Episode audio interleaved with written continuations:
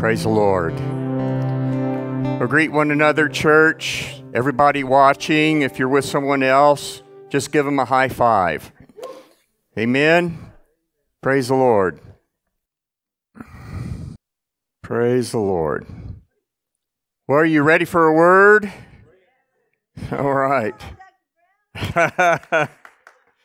All right. Well, praise God. Well, I have a word for you tonight. In fact, what I want to do is talk to you uh, and show you in the Word what it says about the Word. Okay, so we're going to go to Psalm 119. So get your Bibles out. So I'm going to go through a bunch of verses. They're all going to be out of Psalm 119. And uh, this has really been on my heart, and primarily because I've been spending my quiet time for the last uh, week or so in Psalm 119. And, uh, and so the Lord has just been showing me things and, and just letting His truth sink down deep into my heart. And I've gotten excited about it, and I want to share it with you. So um, let's start with Psalm 119 and verse 49. So, what we're going to do now is we're going to look at the characteristics of the word. In other words, what is, what is the word? What does the word do? What is it like? And uh, so we're going to start in verse 49. And uh, the psalmist says here, and uh, by the way, I'm going to be reading from the New Living Translation tonight. And um, but I'll refer a couple times to the King James because in certain cases I just like the way that's that's worded. And uh, besides, that's kind of what I memorized in to begin with. So, but we're going to start with the New Living Translation, verse 49. It says, "Remember your promise to me; it is my only hope." So first and foremost, the Word gives us hope. We just prayed about that. The whole reason we prayed is because we know that there is hope for us. So that word that in the New Living that says promise is in the King James is the word. It says, "Remember your word to me." And that Hebrew word is davar, and and you'll see that time and time again in the Old Testament. Davar means the word. And there's another word for the word in the Old Testament, and it's imra, and it it kind of means the it's the word, but it's the spoken word. And so it, it's somewhat analogous to logos and rhema. So in this case, it's davar, and it says, Remember your word, or remember your promise to me, it is my only hope. Now, what is hope? Hope is believing that something's going to come to pass right? So I, I hope that it's not going to be below freezing tomorrow. Now, I don't know. I mean, I don't know the future, and it's forecasted to be below freezing, but I hope it isn't. Now, it may or may not come out that way. That's, the, that's one of the characteristics of hope. But in this case, our hope is in the Word, and that what the Word says is our hope and that that word will come to pass. So, first and foremost, the word is our hope. Okay, so jump to verse 89. I love this verse. And every time I read it, I've read it over and over and over again. It's like the the the Spirit just gives me new insight into it and, and just refreshes my soul. And it says, Your eternal word, O Lord, stands firm in heaven. Just think about that. Your eternal word. So, in first, the word is forever. It's always going to be forever. It, there's no beginning, there's no end. The word is eternal, it is forever, it has always been, and I don't have enough words to describe that, but it's eternal. And that word stands firm in heaven. And that, that the Hebrew word there means just that stand firm to be established, not to move, it won't totter, it's always there. Now, if you remember from John, the Gospel of John, chapter 1, verse 14, it says that the Word became flesh and dwelt among us. And that Word that became flesh is Jesus. And so, Jesus, where is he now? He's in heaven. He's at the right hand of the Father. He is the Word. The Word is firmly established in heaven. Amen? So we can be sure of this. And this is what I want to get over tonight is that is the Word is our only hope. It is eternal. It is firm. It's established in heaven. It isn't going anywhere. It's not going to fade away. It isn't going to crumble. It isn't going to peter out. I don't know, but it is firm. It is there. Okay, we could I could talk about this the rest of the night, but we need to go on. So the next one is verse 93. I will never forget your commandments, for by them you give me life. Oh, so the word gives us life. And that, the Hebrew word for life, I love it. I don't have to put the cap on the water bottle here because the, the Hebrew word is chaya. And I just always think about chaya, you know? And so whenever I think of that word, I just kind of get active and chaya. It gives me life. And, and, and, in the, and I love it in the King James because that word is quicken. Your word quickens me. I will never forget your commandments, for by them you have quickened me. And that means you've given me life. It also means to revive, refresh, and restore. So we have life, and it is it's abundant. It, it, it overflows. It revives us. It raises us up. It restores our soul. And, and, and it's always that way. It doesn't change. Remember, it's eternal. It stands firm in heaven. It doesn't change. So the word always gives us life. We receive the word, the word gives us chaya. See, now you'll never forget that word. Nope. You see the little jujitsu guy going, okay. So, the word is our hope. It stands firm in heaven. It's eternal. It gives us life. And um, this next, I love all these verses, but this is one of my favorite ones, verse 96. And I like the way it says it in the New Living Translation. So it says, even perfection has its limits but your commands have no limit. Ooh, that is really good. And I'm, I'm thinking about perfection, and, and the first visual that came to my mind about perfection is Michelangelo's statue of David. Chiseled out of marble, sitting there, you can see all the muscles. It's just perfect in form, and it's just beautiful. And and I would say that that statue is a is a an example of perfection. It, it's the skill of the sculptor, and and yet that statue has limits. It's limited. It's limited in that it's in marble. It was limited by the sculptor's talent. It was limited by each little tap of the chisel chiseling out the marble and it's and it's still there so that perfection has limit it's hard to explain but your commands have no limit. And here's the cool thing is that word the hebrew word for no limit is one of my most favorite words and if anybody's ever been in freedom prayer with me you've you've heard me talk about it. It's rahav. Rahav. And it means wide open, broad. So, in this sense, where the word has no limit, it's like, it's, I mean, it's just wide open. There's no end to it, there's no limit. It's that kind of thing. It's Rahav. If you flip back over to verse 45 in Psalm 119, it says in the New Living, it says, I will walk in freedom. For I have devoted myself to your commandments. I will walk in freedom. Well, that word, the Hebrew word for freedom there is Rahav.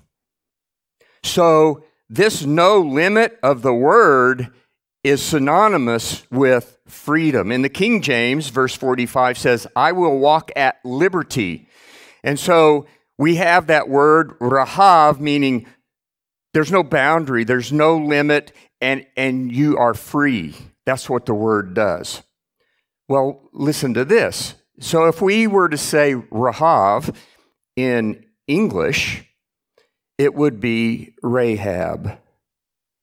And if you go to Joshua and you read about Rahab at Jericho, her name was Rahav, and it meant open, wide. And so here's Rahab. She uh, saves the two Israelite spies. Uh, the Israelites come in. You know the story. March around Jericho. The walls fall down, and they uh, uh take Canaan as their land, as promised by God to Abraham. And um, so Rahab marries a man by the name of Salmon. And they have a uh, child, and his name is Boaz. Boaz marries Ruth. They have a son named Obed. Obed has a son named Jesse. Jesse has a son named David. David becomes king of Israel. And David's descendant is Jesus. And in Galatians 5:1 it, it says, "It is for freedom that Christ has set you free." So our our no limit Rahav freedom comes full circle and that is the word. That's what the word does. If you go over to Matthew and look at the genealogy of Christ in Matthew, there's Rahab. So, uh, verse 98 Your commands make me wiser than my enemies, for they are my constant guide. The word gives us wisdom. The word gives us wisdom for living in this world. The word gives us wisdom that is, that is wiser than your enemies. Verse 104 Your commandments give me understanding. No wonder I hate every false way of life. So the word gives understanding. What is understanding? Well, understanding means that you understand the meaning of something. So I understand what it means to. And, and then wisdom takes that understanding and it discerns between what is right and what is wrong and chooses to do what is right. That is wisdom. So the word gives us that. It gives us understanding, it gives us wisdom. And if you go over to Proverbs chapter 2 and study it out, we get wisdom, knowledge, understanding, discernment, insight, and good judgment, and we will know what is right, fair, and just, and we can make the right decision every time. That comes from the Word of God. Amen? All right. You still with me? Okay. Everybody out there, you still with me? Thumbs up? Okay. Verse 105 Your word is a lamp to guide my feet and a light for my path. So the word is our guide, it shows us the way to go. It is a light to our feet and to our path. It, it, it shows where we take the next step. So, those people that are without the Word of God are in darkness and they stumble. They fall in the ditch. They step in stinky stuff because they don't have a light to show them where to go, where, where that narrow path is, where we have to take the next step. So, this lamp is uh, the word is a lamp to guide my feet, and it's a light to my path. So, we can be confident that as we are in the word and we take the word into us, then that word is going to guide us on our way. Verse 138 Your laws are perfect and completely trustworthy. I love that. Just think about the world right now. What is perfect and completely trustworthy in the world? But God's word is. It is completely trustworthy. We don't have to second guess it. We don't have to try to figure it out. We don't have to look under it, over it, on the side. We know that it is completely trustworthy and it is perfect. It lacks nothing. Nothing needs to be added to it. Nothing can be taken away. It is perfect in and of itself and completely trustworthy. So, what does that do? It gives us confidence. We can walk in confidence that the Word is guiding us and it will guide us surely. We don't have to worry if we're going to fall into the ditch because we are following the Word. It keeps our feet sure. Verse 160. This is one of my next, this is my next favorite verse.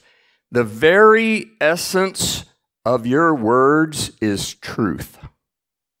All your just regulations will stand forever. So the word is truth. Every day I go on a prayer walk, and every day I pray Jeremiah 33, verses 6 and 7 for our country.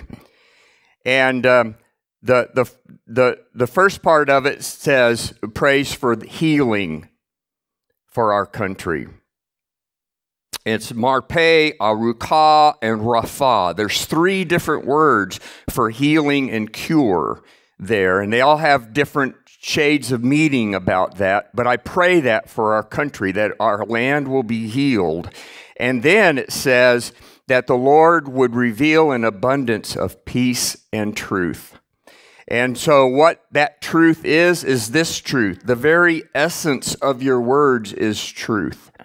And so, I'm praying that the Lord will send His word out through this country and that it would be showered with, inundated with truth. And then the next one, verse 165 those who love your instructions have great peace and do not stumble. In the King James, it says, Great peace have they which love thy law, and nothing shall offend them. I love that too. So we have great peace. It's a peace that comes from above. It's nothing that the world can give. And so I pray, Father God, you said it in your word. Now I ask you to send out an abundance of peace and truth across this land. So that's the word, the word of God. Those are its characteristics eternal, fixed, without limit, perfect, trustworthy, true. It gives freedom, it gives hope, peace, wisdom, understanding, and guidance. That's the word of God. Amen? Okay. Well, what, knowing that, knowing that about the word, it really demands a response from us. And let's look at that. And this is all going to be out of Psalm 119 as well. Let's start with verse 111. 111. Your laws are my treasure, they are my heart's delight. In the King James, it says, Your laws are my heritage. The, in that Hebrew word means a possession, a, uh, an, an inheritance, a treasure. Your word, your laws are my treasure. Your word is my treasure. Your word is my heart's delight. So we need to be in that position where we're treasuring up the word of God. The word of God is our delight because if we do not, we can't do anything else that I'm going to talk about. We have got to treasure up His Word. It's our delight. We cannot do without the Word. We look forward to it all the time. We strain forward. We put on our, our we get our, our um, uh, binoculars out, you know, and we're looking for the Word. We want to know the Word. It is our delight. We can't live without it. So then we go to verse 97. Excuse me. Oh, how I love your instructions. I think about them all day long. I much prefer this in the King James. It says, Oh, how, oh, how I love thy law. It is my meditation all the day. We got to love it. It's, it's, it's part of that treasuring, it's part of that delight. But now it's this extreme love. It's a love that embraces it and, and makes it yours. Just like someone you love, my wife, I would want to come up and give her that big embrace and brings us close and intimate. And that's what we do with the Word of God. And meditate on them all day long. So it becomes a constant meditation. In other words, the word is never far from you. It's always on your lips. It's always on your mind. It's always guiding your steps. So it doesn't matter whether I'm going out on morning ranch rounds and I'm going to let the chickens out and open the front gate and go check the garden and the orchard and got the two dogs tumbling around at my heels. The whole time I'm praising God and thanking Him that this is one day closer to your return. I thank you for the beautiful sunrise. I worship you for all the beauty around here. I thank you that you've given me each breath and each heartbeat. I thank you for my two faithful dogs their ranch security, that kind of thing. It's all the word is there and it's and it's never far. It's always in in your conscious thinking. So I think about them all day long. And then verse 11, so you have to flip over a few pages. This is this was one of my very first uh, memory verses 50 years ago. I have hidden your word in my heart that I might not sin against you. So not only are we loving the word and we're meditating on the word, but we're memorizing the word. The word becomes a part of us. So I memorized this word. And, and also uh, in verse 9, how can a young man keep his way pure? By guarding it according to thy word. I have laid up thy word in my heart that I might not sin against thee. That has been with me for 50 years. I memorize it, I internalize it, and it has become a part of me. I don't even have to think twice about it. It guards my heart. And as I'm going along, it'll speak to me and it'll go, uh, uh, uh, uh. And then I turn my feet to obey his law. Verse 30 I have chosen to be faithful. I have determined to live by your regulations. That's our response. It is a choice, it is an act of our will. So we choose to be faithful to the Word of God. We choose to determine to live by the Word. And that sh- that's a daily choice. We, de- we deny ourselves, take up our cross daily, and follow Jesus. That's a choice. So we're meditating, we're memorizing, we're being faithful to the word. Verse 56 This is how I spend my life, obeying your commandments. Oh. I love that. This is how I spend my life. It's not eat, drink, and be merry, for tomorrow we may die. It's not chasing after the next greatest video game or the next version of the iPhone or how many likes I got on Facebook I don't know if that's how it works or not. I'm not on Facebook, but uh, any of that stuff, that's not how I spend my day. I spend my day obeying His commandments. I'm going to spend my life obeying your word. That's how we respond to all of those characteristics of the word. Verse 60 I will hurry without delay to obey your commands. So we don't procrastinate about the word. When we read something in the word, and and we the holy spirit transacts that in our spirit then we are quick to obey. And when we are quick to obey then he is quick to bless. He is quick to make that word actualized in our life because we are obedient to his word.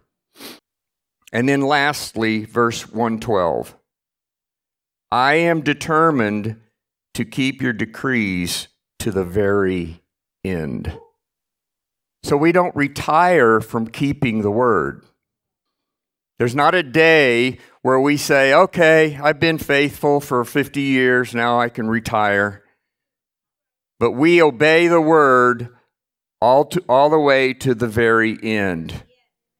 There's another verse in, in the Psalms, I don't know where it is right now, but it says, I will continue to pray until my very last breath.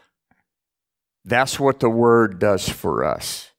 It is it becomes our life. I was reading in Acts 17 today, and Paul is in Athens and he's meeting with the philosophers, the Stoics up at the Areopagus, and and um, and he talks about their monument to an unknown God, and he says, well, "I'm going to tell you who that God is, and He's the one that we live and move and have our being in.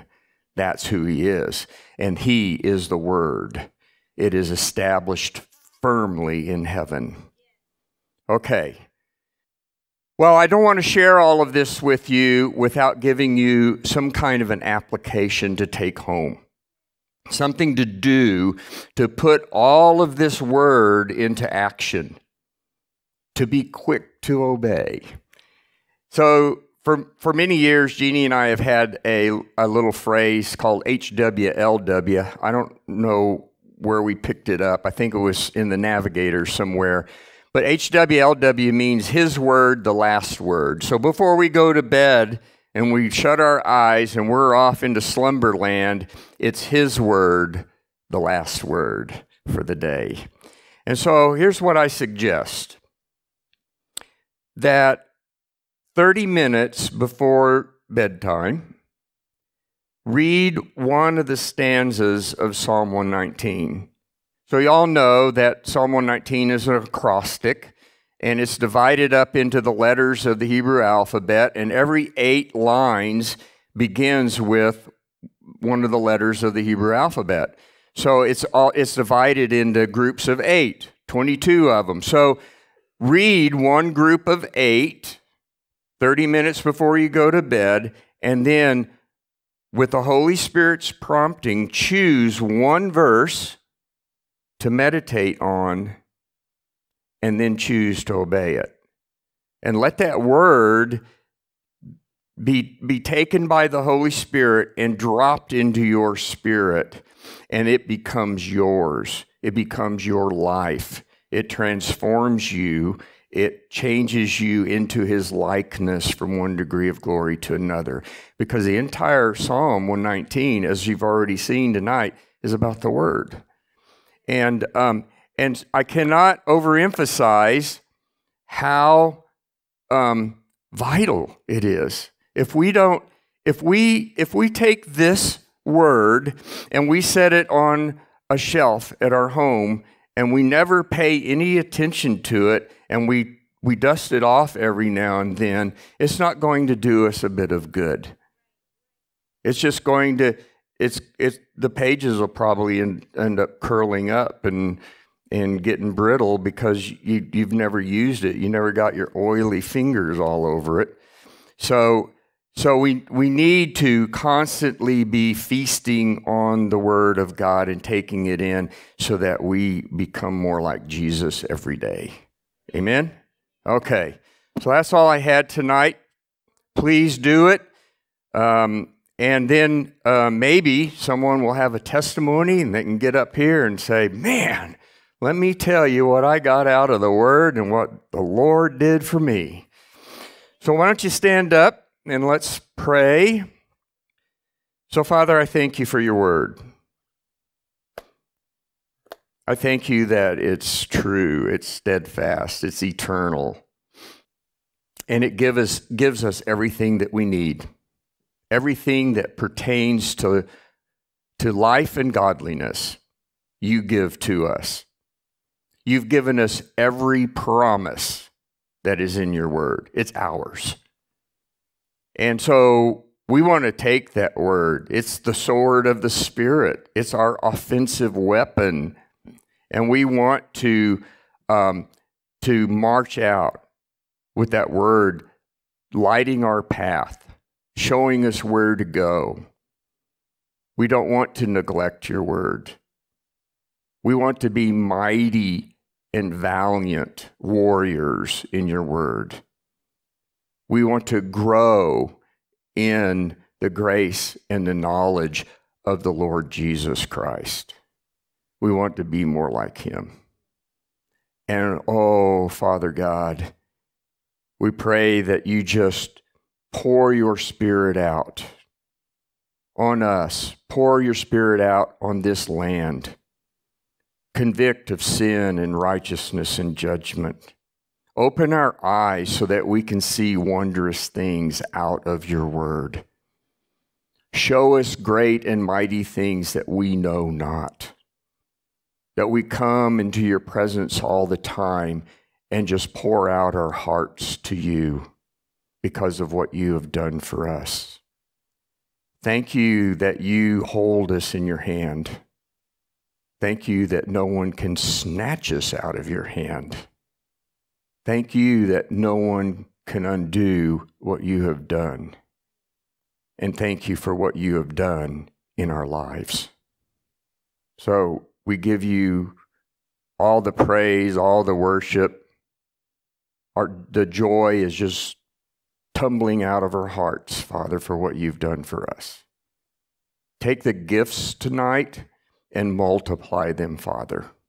Multiply them for your kingdom, that your kingdom may come and your will be done on earth just like it is in heaven. Astound us with the things that you do. May we see great and mighty things, signs and wonders and miracles, because you are the Almighty God. I ask you to bless this body of believers, Father. Multiply the blessings, and may it all redound to your praise. In Jesus' mighty name, amen and amen. God bless you, church.